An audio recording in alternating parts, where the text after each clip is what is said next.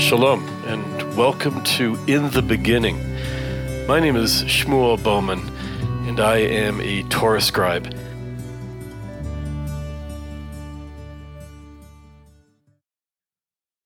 Today is Yom HaShoah, Holocaust Remembrance Day. At 10 a.m. this morning, sirens blared across Israel. No, it wasn't to alert us to incoming rocket attacks, thank God. It was for us to stand at attention, in silence, for 1 minute, to recall the greatest, most horrific tragedy of the Jewish people.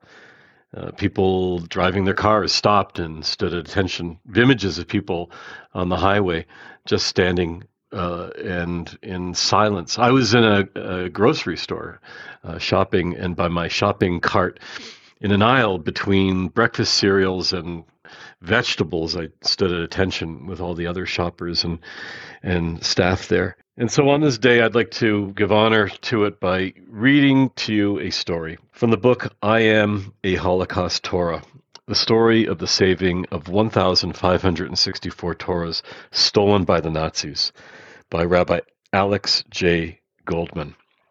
As an introduction, the Holocaust began on November 9th, 1938, when the Nazis in Germany began to destroy the Jewish community. The night is called Kristallnacht, which means the night of glass, or the night of broken glass. Synagogues were bombed and burned. Jewish books, prayer books, and Talmuds were thrown into huge bonfires. Many valuable religious objects were carried away, and Jewish-owned stores were looted. The Holocaust spread to every country in Europe. Ghettos and concentration camps were established where hundreds of thousands of Jews were sent to die. 6 million Jews died during the years of the Holocaust. The story of I Am a Holocaust Torah began in Czechoslovakia. The Nazis took over the country. They roared into smaller states like Moravia and Bohemia, destroying synagogues and carrying Torahs and Torah adornments, such as the crowns, breastplates, and mantles, back to Prague, the country's capital. By 1944, the 1,564 Torahs and many adornments had been gathered. The war ended in 1945, but the Torahs remained in Prague, forgotten. 20 years later, in 1964, an English art dealer negotiated with the Czech authorities to take the Torahs out of the country to London. An English Jewish philanthropist paid all the expenses for the transfer. The Torahs were brought to Westminster Synagogue and examined by Torah scribes, Sofrim, both those fit for use, or kosher, which means that they could be read from, and those unfit for use, or non-kosher, would be sent to synagogues and other institutions that asked for them. They would be sent only on loan. The Torahs would not be sold because they belonged to the Jewish people. More than 1,000 Torahs have found homes throughout the world.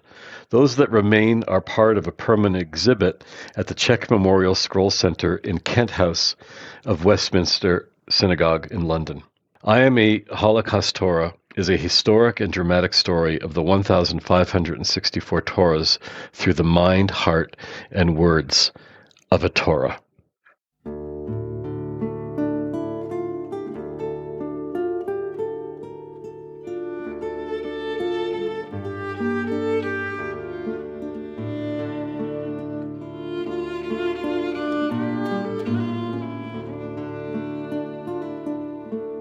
Lo ze mir schon Jankale mein Scheiner, die Egelach, die schwarzen Kämach zu.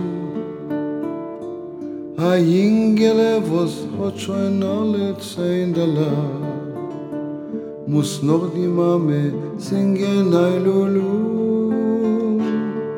A Jingele, was hat schon alle Zeindalach, muss noch die Mame singen, ay lulu. I Am a Torah, not very large or small, medium-sized. Some Torahs are new, fresh and clean, just recently prepared from sheepskin for writing on by a scribe who is called a sofer. Fresh and clean. A sofer is a specialist, a religious man who has studied all the laws of how and with what to write a Torah, what tools to use, the kind of ink and how it is prepared, the kind of parchment to use or not to use, the string or gut used to tie the folios together, and the quill with which to actually write the words. He also has to know about the columns, how many, how to begin each one, the spaces, and the precise number of letters on each line. Some Torahs are old, prepared years, often centuries ago, in different countries and continents. Some were written in Israel, where there are special schools for Sofrim. I am very, very old. I was very tired. Now I am alive again. Some Torahs are more handsome than others, depending on the script created by the sensitive, loving, religious hand that carefully and lovingly stroked the letters onto the parchment. I used to be handsome, no more. Now I have scars, burns, tears. Part of me is waterlogged. I was not kept dry. You see, I am a Holocaust Torah, old and battered, but still holy. I come from Prague, Czechoslovakia, where I spent 20 years after the Nazis kidnapped and captured me from my hometown, Kosova Hora. Kosova Hora, about 25 miles from Prague, was like many towns and villages in Bohemia and Moravia, very small. In 1570, 400 years ago, there were only 2 Jewish families there. 100 years later, there are 18, or high, Jewish families. This meant that a synagogue had to be built and a cemetery established. There had to be a rabbi, chazan, shochet, mohel, and sofer, who would serve the small Jewish community. We were fortunate because Reb David, a handsome man with fiery blue eyes and a beautiful black beard, was a very gentle man. His very act was one of love and kindness. When he chanted, his voice rang melodically throughout the small wooden synagogue, thrilling the congregation, making the people feel very good. When he spoke from the pulpit, his message was always inspiring. He did not chastise, reprimand, or insult anyone. When he conducted a circumcision, which was not often because of the size of our community, he performed the mitzvah with such love that the parents of the infant boy were not anxious as he brought the child into the covenant of Abraham. When Reb David chanted from the Torah on Shabbat and holidays, he enunciated each word clearly. When he corrected a Torah, as when a letter could no longer be read clearly, we could see in his eyes and hand the Spirit of God guiding him.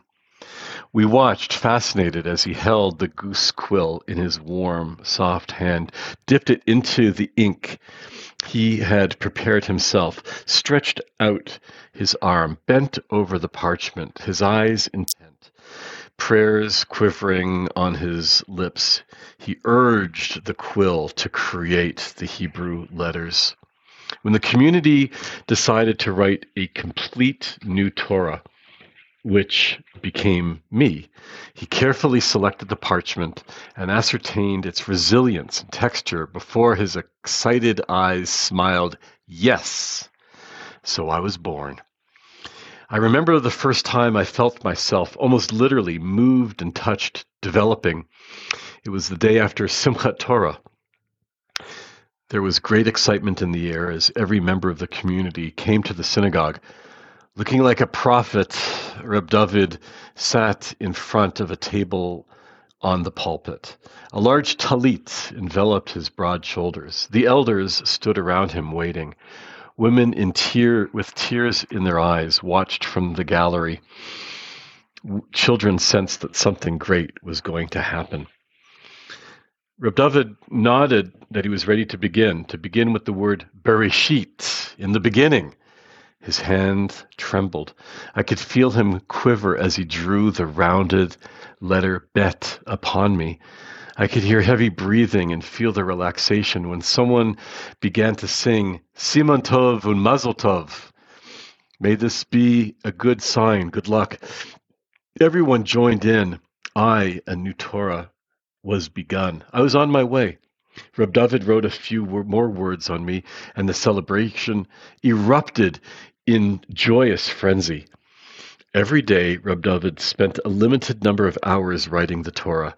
He had to comply with Jewish law, and there are hundreds of laws about the writing of a Torah. The appropriate materials, attitude, concentration, even feeling.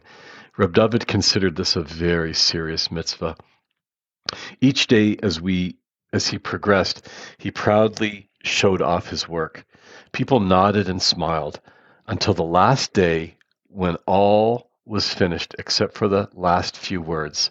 This meant another celebration called Siyum, conclusion, when leaders of the community were given the honor of writing a letter or word under Reb David's careful and trained scrutiny. When Reb David wrote the last word of the letter, Yisrael, Israel, the celebration exploded and happiness was visible on everyone's face. No one held back the joy. A Torah, God's unique gift to the Jewish people, was finished. I was born. I was a full-fledged Torah, complete, handsome, beautiful, and proud. I shared that pride every Shabbat and every Monday and Thursday when the Torah is read, and each one called touches me with a talit. When I heard the chanting in loud, strong voices of the blessing of the ages, I could hardly contain myself. I looked forward to every Shabbat just to confirm my importance. I was the center of their lives. Even when I was placed in the Holy Ark, it was dark. I could hear the people praying. I could hear Reb David preaching and talking about me, my lines, my words, my paragraphs, my stories, and my ideas. It felt good. Our community grew. More Jewish people moved in. Reb David had to write another Torah. I did not mind. I was the first, the Bechor. This was honor enough for me. Over the years, Jewish people in small towns nearby arranged to spend Shabbat in Kosova Hora, and we grew and grew. Our little community remained strong, and with other rabbis following Reb David and his successors. We were blessed with each rabbi who led us through the phases of Jewish life. Changes were made. People celebrated weddings and bar mitzvahs and the birth of children. My Torah colleagues and I remained the same. We never changed. Once in a while, I could feel a sofer, a Torah scribe, opening me and looking at me and my thousands of letters to confirm that I was perfect, readable, chantable.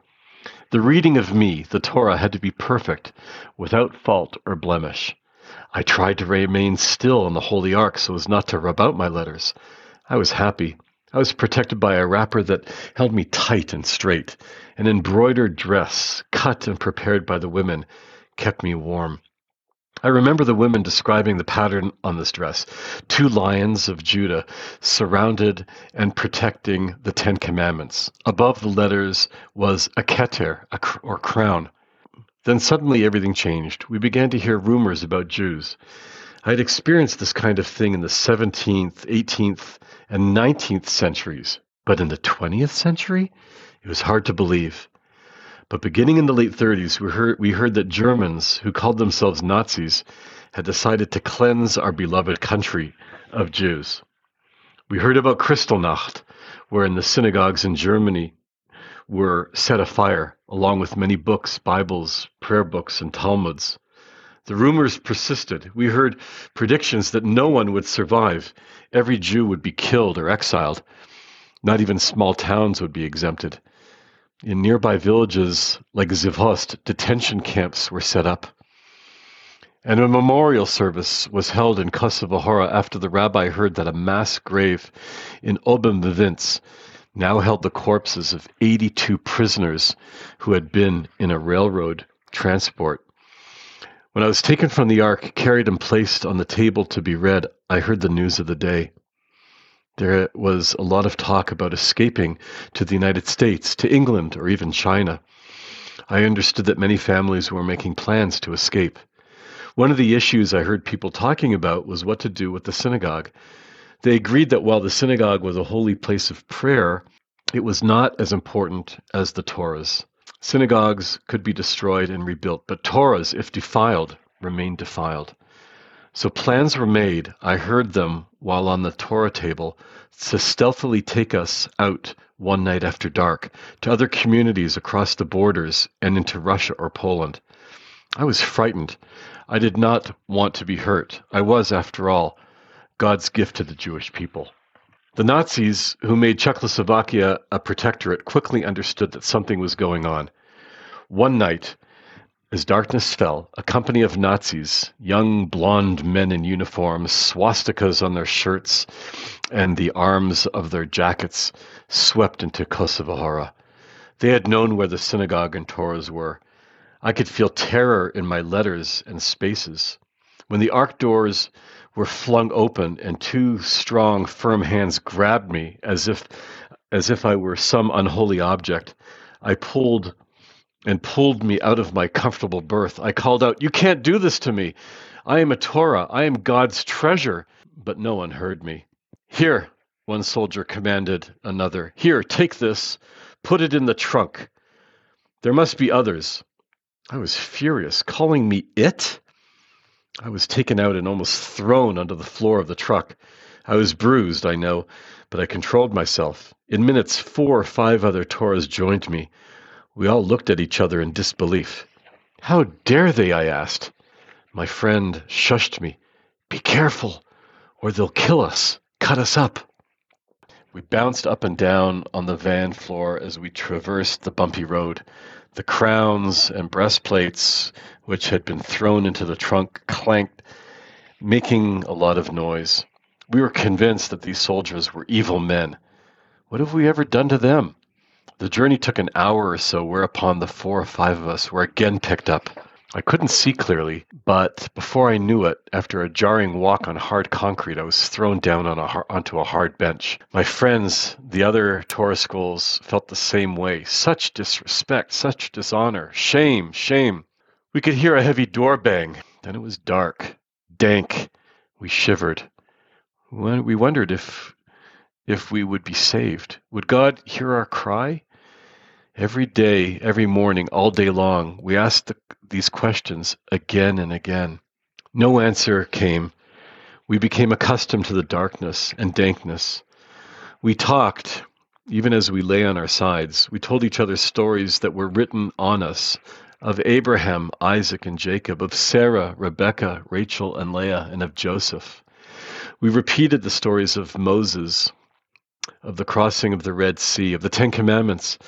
We took turns reminding ourselves of the wonderful messages in the Torah about a loving God, about loving one's neighbor and helping people, and about our longing for the promised land. This constant dialogue kept us hopeful. We didn't realize that 20 years had passed.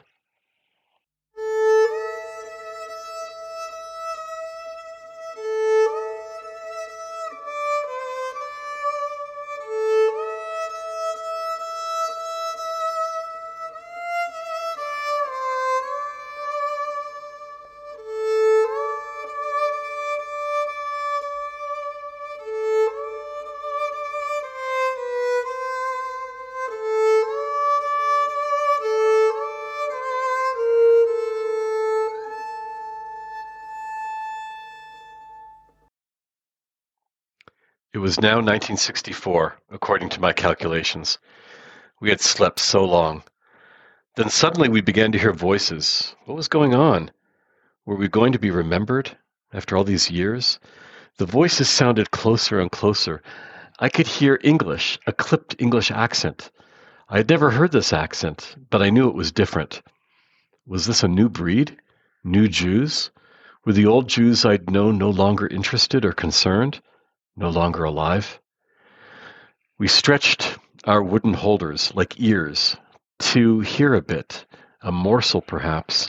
As the mumbled and muffled voices became clearer, we heard someone say that there were 1,564 of us, 1,564 Torahs. We had not known the number, only that we were all packed together. For warmth, I'd thought. I could not even remember that so many had been squeezed in with us. During our captivity, it had become increasingly difficult to think. Now it was hard to remember. I thought, God, so many of us? Does this mean that many small towns like ours were destroyed? What happened to all the rabbis and cantors and scribes and Jews? We touched each other to spread the news. At one point, one evening, we all cried. Do you know what it is to hear 1,564 Torahs cry at once? It was a symphony of weeping. We waited. Hope through tears became our emotion and prayer. One day I felt light. Yes, it was light. I tried to shield the brightness, but I wanted to see the light I had been dreaming of for 20 years. I saw two men looking at us. I nudged the other Torahs. "Hey there," one man said. "Here they are," one man said. His accent was Czech. After a pause, the other man commented, "Incredible. They look so forlorn, packed like sardines." He turned around, and we heard him crying. We were touched. "He's a friend," I whispered. My friend touched me, saying, "Yes, yes, he's a friend." It was quiet for a few moments, but it felt like an eternity. The weeping man turned around and said to the Czech, "Yes, we will take them, all of them. We will fix them up, correct them, wash them, ready them for their destined role. It will take time, but we are committed." "All of them?" the Czech asked. "Yes, all. None will remain. We will take them to England, to London. We have a friend who says he will pay whatever it costs to transport them. He only insisted that these Torahs, after their wounds are healed, must never be sold. They will be sent around the world to synagogues and other institutions as memorials of the Holocaust. The world will learn again that Torahs cannot be destroyed." We could hardly contain our excitement. "God," I cried, "when?" The man did not answer. He looked at all of us, then at me. We could see tears in his eyes. We knew that the time of our exile was over. We jostled each other. We laughed and we wept. Time was no longer important. We could be patient now and wait. Time passed. In a month, we counted, early one evening, we heard many, many feet shuffling by. Something was happening, something big and important. Then it happened. The door opened wide. It was removed, and we could hear the rusty hinges breaking. It was suddenly so bright that our eyes hurt, but we did not mind, for it was the light of hope. Led by a man who reminded me of Reb David, 8 or 9 people entered the room. The leader looked at us and grabbed his heart, as if he was suddenly feeling a sharp pain. He breathed deeply for a few moments, frozen in his tracks. He could not move. Recovering, his voice shaking, he ordered, "Take them slowly, one at a time, wrap each one in a new cloth, and gently, please, please, gently, place them in the lorries, in the trucks. Careful now, they are precious." We waited. I wait. Someone slips his hands under me and slowly raises me up and out. God, I am moving. The air seems so clean. My letters and spaces dry out quickly. I feel myself being transported out of confinement, along a path, downstairs, through double doors, eased onto a small base and covered with a blanket. I remember the number 1,564. How long will I have to wait? No matter. A little more time will not matter. Where are my crown, my yad? I call. Then I hear clanging. I smile. It will take days before we are prepared for the trip to, where had he said? England? Where was England? It did not matter. We were free. Free at last. Free at last. Tired and exhausted, we slept during the journey, which took a few days. I remember as we were moved into another lorry, another truck, seeing the date, February 7th, 1964. The streets were wide and clean. Parks were covered with snow. We heard rain trickling, fresh water, but we did not become wet. It was refreshing to hear the patter of rain as if we were being washed and cleansed. The lorry stopped. Are we here? Where is here? We see a large, imposing old building. I see the words, Kent House. Kent House? I asked my neighbor. He shrugs his shoulders. Other words appear on a plaque on the side of the beautiful building. Since I am a creation of words, I make out the words, Westminster Synagogue, Knightsbridge, London. It looks so different from the little wooden synagogue I remember in Kosova Hora, the little synagogue that had been the center of a town of 25 houses. Again, we are carried one by one. I am second this time. I do not mind. I feel like I am coming home. A temporary home, perhaps, but home nonetheless. I sense myself being lifted, raised high and carried. I am laid down slowly, carefully. Soon, I feel rested. It is dry and bright, and we are all together, on different levels, but together close. In front of me, I see a number. What is this number? Is it like the tattooed numbers on the arms of Holocaust survivors? I hear a woman's voice explain, each Torah has a number on its Eitz Chaim, or wooden holder, which corresponds to the number on the shelf. This is how we identify each one. We will study each Torah and find out where it comes from. My number is 1,272, matching the number on the shelf, my dry, clean shelf, my home, at least for now, which I happily share with others. It does not take long for people to begin visiting. They look at us, smile, and occasionally shed a tear. Each of us is taken up individually. I can feel myself being lifted. I look up and see a distinguished-looking, gentle-faced man with a beard and head covering staring at me. I feel him carrying me. It hurts to be moved. My whole body feels like it is tearing. After all, I've been cramped and bound for 20 years. But the man is very careful. He moves ever so slowly and lays me down on a long table. His soft hands open me. He looks and ponders. From the first column on the right side to the other columns, I can see his eyes searching. I see his face turn white. What is it? I ask. He does not hear me. Another man approaches. He's been hurt, Chaim. This man also examines me and he says, cut, a little torn, but I think we can fix him up, heal him. He will be kosher. Some synagogue will be able to read from him. Yes, yes, I am sure. I cry, thank God, I will be whole again. I look at my neighbor, who is a little taller than me. He is on a nearby table. His tears are flowing. They cannot correct me, he says tearfully. I've been damaged too much. They told me, they said to each other, that I will be a symbol of memorial, of remembering, like a Kaddish, that I will be placed in a special display case where people can look at me and remember the 6 million of our people who were killed. I am glad, I say. We both will bear witness for our people. Who knows where we will be sent? I am sure I'm not going back to Kosova Hora. I am sure Kosova Hora no longer exists. We will be sent to synagogues in other countries all over the world, each of us separately. 2 months pass. I am at peace. I am full of hope. I hear people approaching our room. I am as excited as I have ever been. I feel something deep in my heart and on my parchment. My words are bouncing, the dots and letters jumping with joy. What can it be, I wonder? The door opens. I look hard and see a man who looks like a rabbi. He doesn't have a beard like Reb David, but he looks like a rabbi.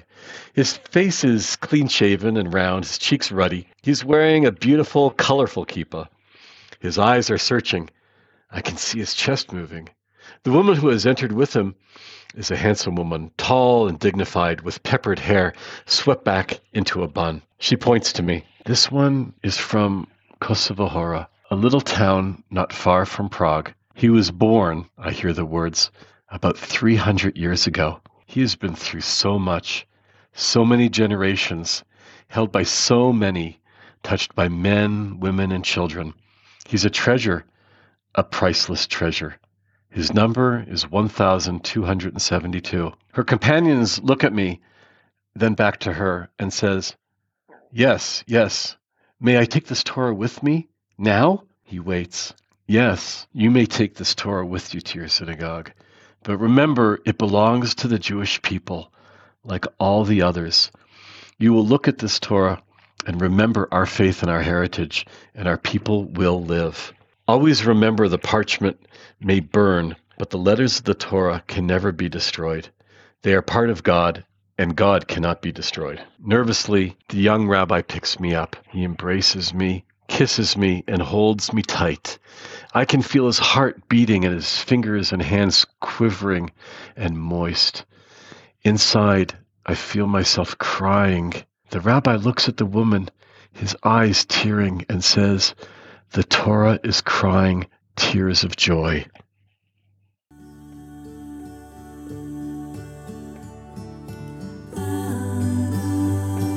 Please join me every week for new ideas and Let's share these secrets together. Shalom. I'm Shmuel Bowman.